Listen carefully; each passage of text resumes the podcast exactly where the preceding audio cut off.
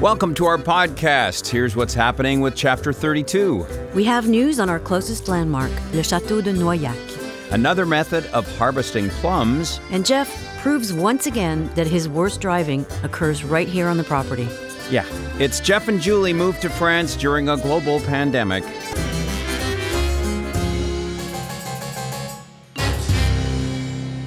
So we were on our walk to the chateau Yes. the other day, and we saw them like this is harvest season bananas for the for the pruneau, the plums. That's right. And we didn't really know if, if, if people were actually like harvesting that particular orchard. Yeah, we've never seen anyone on it. No. No.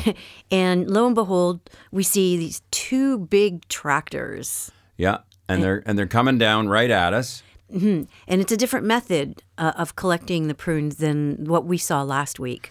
Yeah, we showed you a smaller operation with our friends Jeremy, Daniel, and um, Anne Marie, and uh, it, it it's sort of a, a one tractor setup where the tr- tractor goes and Yeah, they- it's they- a big umbrella that goes around Yeah, the tree that yeah. shakes the tree and everything falls into the umbrella. Check it out on our Facebook page. Jeff and Julie moved to France. So we're, we're on our way to the chateau, and I'm glad I brought my phone because I was able to capture this new method or this different method. It's a different method. So one tractor has a, has the, the shaker thing, Yeah. pushes the tree so that the plums fall into kind of a, a tarp that the other tractor has. Collects. It collects, and so the the tarp retracts and then puts the plums into the the bucket. The container, yeah. container. It was it was really interesting. I, I mean, it was certainly much faster, much bigger operation. You have the two tractors working in tandem, but we found there to be like way more waste. Yeah, a lot, a lot of plums fall to the ground. And he was so cool. The farmer said, You know, you guys, you're welcome to pick anything that falls on the ground because we don't collect those. Yeah, and so we came back with our guest, which you'll tell we'll tell you about in a minute here, uh, and uh, w- with uh, little Jude, who's uh, going to be seven next month, and we just had a ball picking these fresh plums. Delicious. They were just on the ground, and Yeah, we brought a big backpack and and filled it up. Yeah. And uh, we've been chomping on on prunes, plums. yeah. yeah, we have to stay pretty close to the uh, the washroom, but uh, no, it's they've been just delicious. That- that's the thing. They're when they're being harvested, you just can, you can eat them right away, and they go right into the ovens for the prunes. Mm-hmm. But uh, while they're in the plum stage, they are just Sweet. delicious. Really, like candy. Mm-hmm.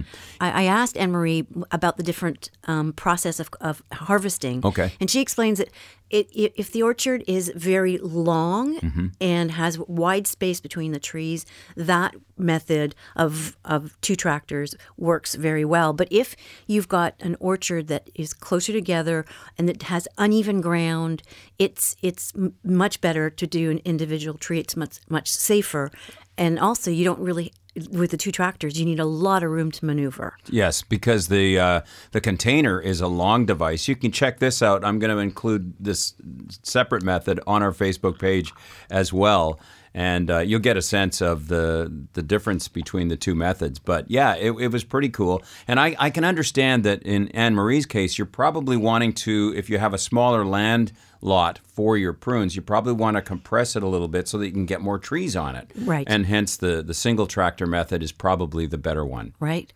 And actually, the day we got back from the original prune harvest, Yeah, at Anne Marie's place. we got back to the house and we went into the house, Mm-hmm. and all of a sudden we hear this massive sound. It wasn't that massive. It was well. You, you said it was a jet. Well, it sounded like a jet flying because we do have the. Well, no, we have the, the, the, the French Air Force flies over quite frequently. True. And and when it comes over, it, and it's fast. It's Yep. that's yep. what it sounded like to me. and the dogs were barking Yeah. and, and so we just said oh well uh, that was a jet and then you you got ready to go get your hair cut Yep.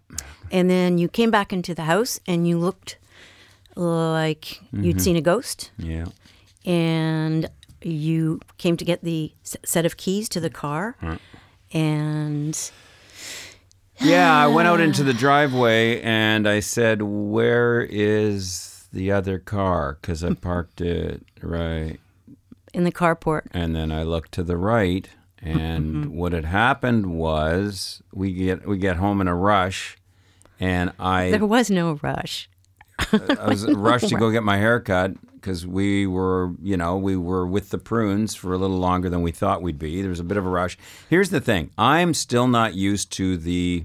Here's how old I am. I, I'm used to a handbrake, okay? Like, it's a manual car, first of all. It's a manual car. And I'm used to when I park that handbrake, leave it in gear. Mm-hmm. So I hit the little button, which is now, you know, the size of my thumb. I see the light go on, but it clearly went off because I, I have since tried it, and that's what you've got to be mo- perfectly still in this car and make sure the light stays on. And it's the one time in my life mm-hmm. that I left the car out of gear. I mm-hmm. always park a manual car in gear and with the brake on. And we have an incli- incline on our property, so Well, we we just learned that we have a, an incline on our property at that at that stage. It doesn't look like it, does it? uh, no, I think it does. Well, but it doesn't look like it would pick up the kind of speed that would launch it down the driveway, over the curb, and into the barn. Uh, Yep. And that's what happened. So we've got a smashed bumper. We now are officially French car owners Because it hasn't been repaired yet. because it hasn't been repaired yet. You know, we have had. So I, I know this is not a contest, but you know, you make fun of me. Uh huh. You've had several incidents. Uh, in, on on on the on our own properties. yeah, Yeah, I, I think probably mm, three. most. You've had three. I've had three. I know. Oh, I've had three. Yeah, You've had three, and I've had two. but to my own vehicles. You've had two smashing into mine. Yeah, the one- the one that that's just remarkable to me. Julie's car was parked. This is when we were in Rockwood. It was parked right in the middle of the driveway, and I Plain as asked- day. I and and again rushed because we were taking the dog because we were heading to Montreal on a trip. So I was taking the dogs in my jeep to the kennel. Mm-hmm. Rushed, and I literally walk right have to go around her car to get to my car proceed to get in the car back up and smash right into the car like mirror gone door finished Yeah. oh it- was i mad yeah. Yep. Yep. Yep. but you you took out uh, a couple of trees one time on our property. You uh, smashed up the garage. Oh yeah, and I you, didn't smash up. That, and then uh, and then that was not. That was just a little scratch. That was nothing. your idea of a little scratch. And then and then you back into my my little four by four buggy, which is orange. How do you back into something that's orange? Uh, anyway, it, it isn't a competition, but it brings me to the French phrase of the day. Oh. Okay. Are you ready? Oh sure. Okay. Um, it's a medium length phrase. Okay. It's not too long. All right. Okay, here it goes. French phrase of the day. Si il y a tant d'accidents sur les routes, c'est parce que nous avons des voitures de demain, conduites par des hommes d'aujourd'hui, sur des routes d'hier. Oh my God. Uh, is it the same date? That's it's medium. Oh, It's it's th- it's three lines. Yeah. I'm not gonna. I, I know it has something to do with you have an accident on on the road, and it's something about a man. And Yeah, I, I think it's kind of clever because it, it's talking about accidents on a road when when really we, we never have them on the roads. We only have them on our own property. We've had literally five accidents in the last five years that have only happened on our property, and one of them, no one was in the car. So, one more time. S'il y a tant d'accidents sur les routes, c'est parce que nous avons des voitures de demain, conduites par des hommes d'aujourd'hui, sur des routes d'hier. What is uh, the uh, voiture de, uh, demain? Voitures de demain, Yeah, cars of tomorrow. Oh, Cars of Tomorrow. I, yeah. Okay. All right. Well, new, we have Cars of Tomorrow. There was that in there. I saw. I heard that. Uh-huh. I heard uh, something about an um. Yes. That's a man. Yeah. And uh, I heard about uh, when there's an a, t- a time for an accident. Or is that No, it, it Tant is um, T A N T, not T E M P S. Oh. M P S. It, it means so many. Okay. So, what does the whole thing mean? If there are so many accidents on the road, it's because we have cars of tomorrow driven by men of today on the routes of yesterday. That's awesome. That's awesome. That has got to be uh, the most uh, applicable and the be- I think that is the best phrase that you've come up with. That is really good, Thank you. and it has so much to do with this episode. Unfortunately, Yeah. So we're going to work on getting that fixed, right? Right? Yeah, yeah, we're gonna we're not gonna be typical. No, we're getting that fixed, and uh, this this time we're running her through the uh, insurance. I'm sick of paying two three thousand dollars just so I don't get a premium up upgrade. I'm- That's why you have insurance. I know that's why we have insurance, so we're gonna run it through the insurance, and that'll be that. It's the stupid tax again. Yeah, we got lots of stupid taxes. We do. It's been we, we, we've been on a roll. Hey, I discovered something really, really cool at the train station when I went to pick up our guests uh, the other day. And I'm telling you, this, to me, this is uh, a little example, I guess you could say, of why a place like France doesn't really have an obese problem similar to the one that is rampant in the United States right now.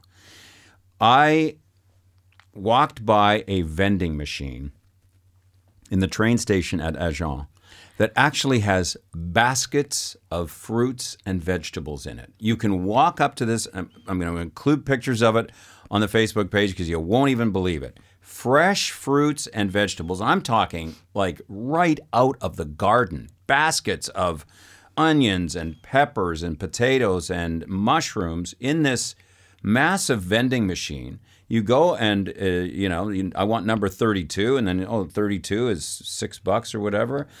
And I think you you you hit upon why that is there. Yeah, because it wouldn't be to, to snack on immediately. You know, you've got potatoes. You've got to prepare the potatoes, and so maybe an apple or. But um, I think it's when people are coming back from their their destination, and they don't have anything in the fridge, so they pick up a box of fresh eggplant, cucumbers, whatever, and they've they've got dinner Yeah. or lunch.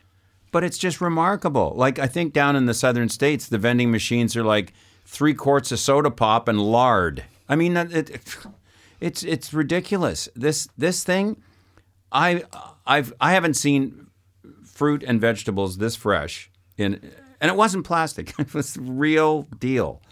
I mean, uh, what a great idea. I think it is a really good idea. And you know, I, I saw the, the the photos that you showed me, and the the, the full of pride. Like you know, um, the sign says, you know, from our local producers.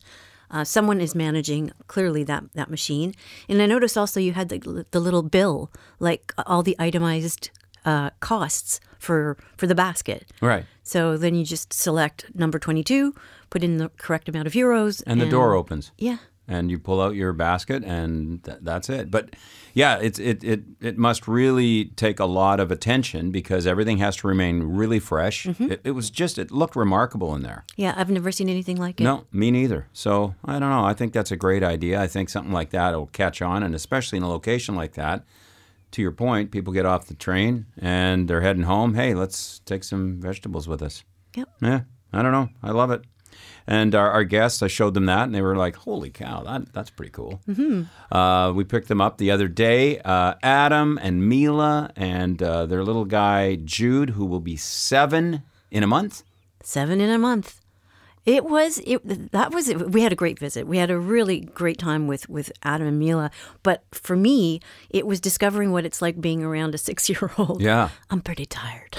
yeah, this guy has endless amounts of energy, and oh, thank God we had the pool because he was in there like a fish. yes, but more so, he's just so for for a six year old, his vocabulary is remarkable. So he's always interacting. He's always engaged. is- well, he wants to know everything you're talking about. Yes, first of all, ask so many questions. What does that word mean? What did you know? How do you do this? And and uh, it- it's just the, the curiosity is, is charming. why is Uncle Jeff so cranky? yeah, that kind of thing. because you're asking too many questions. No, he was an absolute delight, and we Yeah.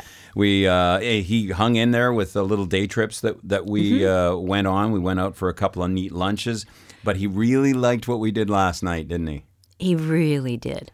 Yeah, Yeah. it was so much fun. We, we we've talked about night markets before, but we'd never been to uh, the Monflanquin night market. And Monflanquin is another Bastide town. It's you know fortified town, um, medieval.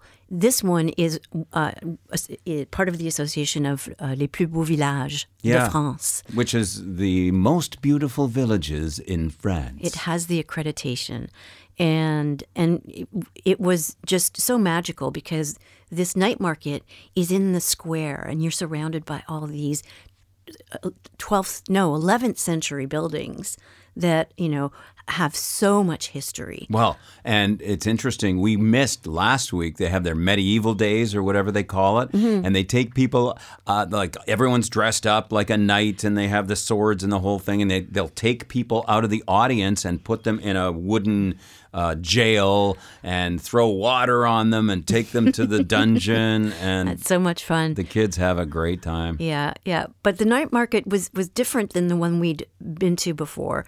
It it had more variety. Yes. I, I you know, um, and, and, and talk about uh, popular. The the people that were selling the French fries. Oh.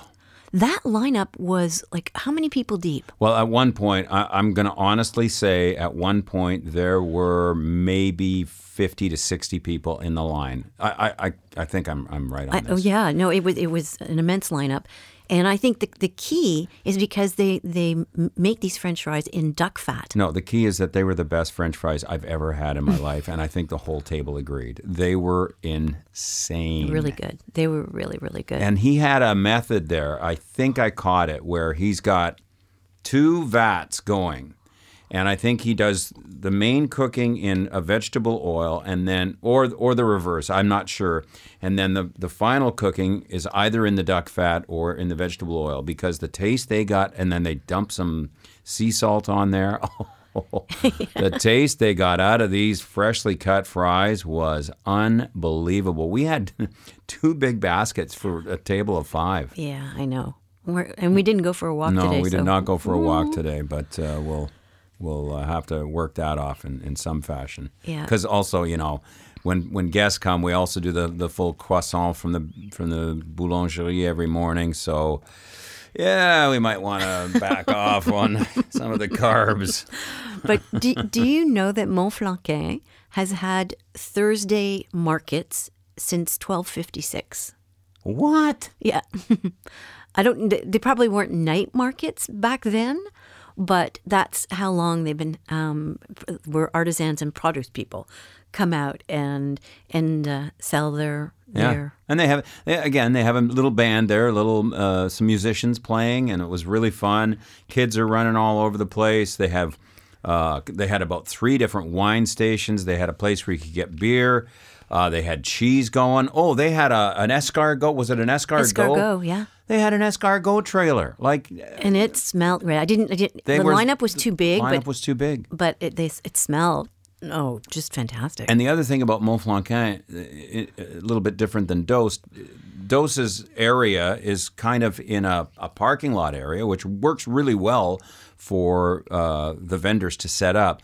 But the thing about Monflanquin, Monflanquin is it's in a square, and the restaurants are also open when the market is. So a lot of people go to the restaurants and they just they just sit there and have their meal and just watch all the goings on in the uh, in the square. Yeah, and and they're they're beautiful big trees, so Yeah. it was shaded. Mm. Oh, on a perfect night. It was a great night. Not and too easy, hot. easy parking too. Sometimes you know you, you wonder you know with with Bastide villages, where are you going to park because these villages were not designed for cars. Clearly, But they had a, a bunch of parking areas, and it wasn't too far of a walk. You br- again, you bring your own plates and cutlery and glasses, and this time we brought a tablecloth. tablecloth. I loved it. It was really fun. So in that book, Yeah. um, because this is uh, this is a book that we would highly recommend if you're coming to France because this is the book gives you a little synopsis about each of the most beautiful villages in France. How many are there in total? Like, was there I think 100 it's- I think 156 or 7 Uh-huh, 156 or seven? and it's throughout France. Yeah, it's everywhere. These, yeah, it, it doesn't matter where you are. You'll find villages nearby that qualify as these beautiful villages, and Monflanquin is certainly one of them. Yeah, and, and I th- I think when you're you know in the southwest of France, the most beautiful villages will be Bastide villages. Yeah, that's right. That's right. Yeah. So we highly recommend you check out Monflanquin next time you're in France because it is just a charming city. It has lots of fine restaurants and a real medieval feel. Something else that we have found uh, as as a medieval look, and I we just found out that it's 12th century, right? Is is our our local chateau? the one that we walked to. Yeah, i- it's. Uh, I, I did not know it was that old. No, nor did I. And when we first moved here a couple of years ago, it was for sale. It was. and we looked at it as 1.5 mil. Like we didn't look at it to buy, but 1.5 million euros and for this massive massive. But again, and, these and lots of land too. lots of land, but they typically need work. Yes. And I, th- I, I'm not sure if the French government has a plan for people who do want to restore a little help, you know, to keep these things going.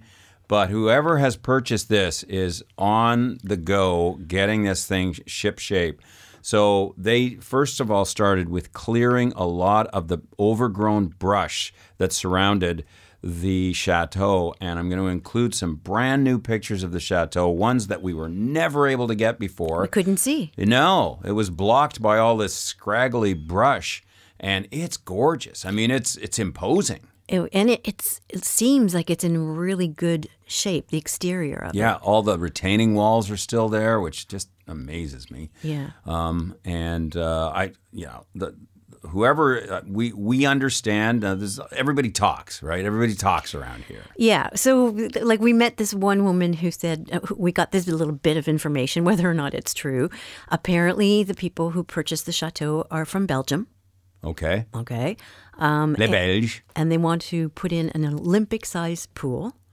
Holy, They've, they've already um, made room for a huge parking lot. which means that they're probably going to convert. This place has several outbuildings, one of which is already a, a new gîte, like they've d- redone the windows and everything.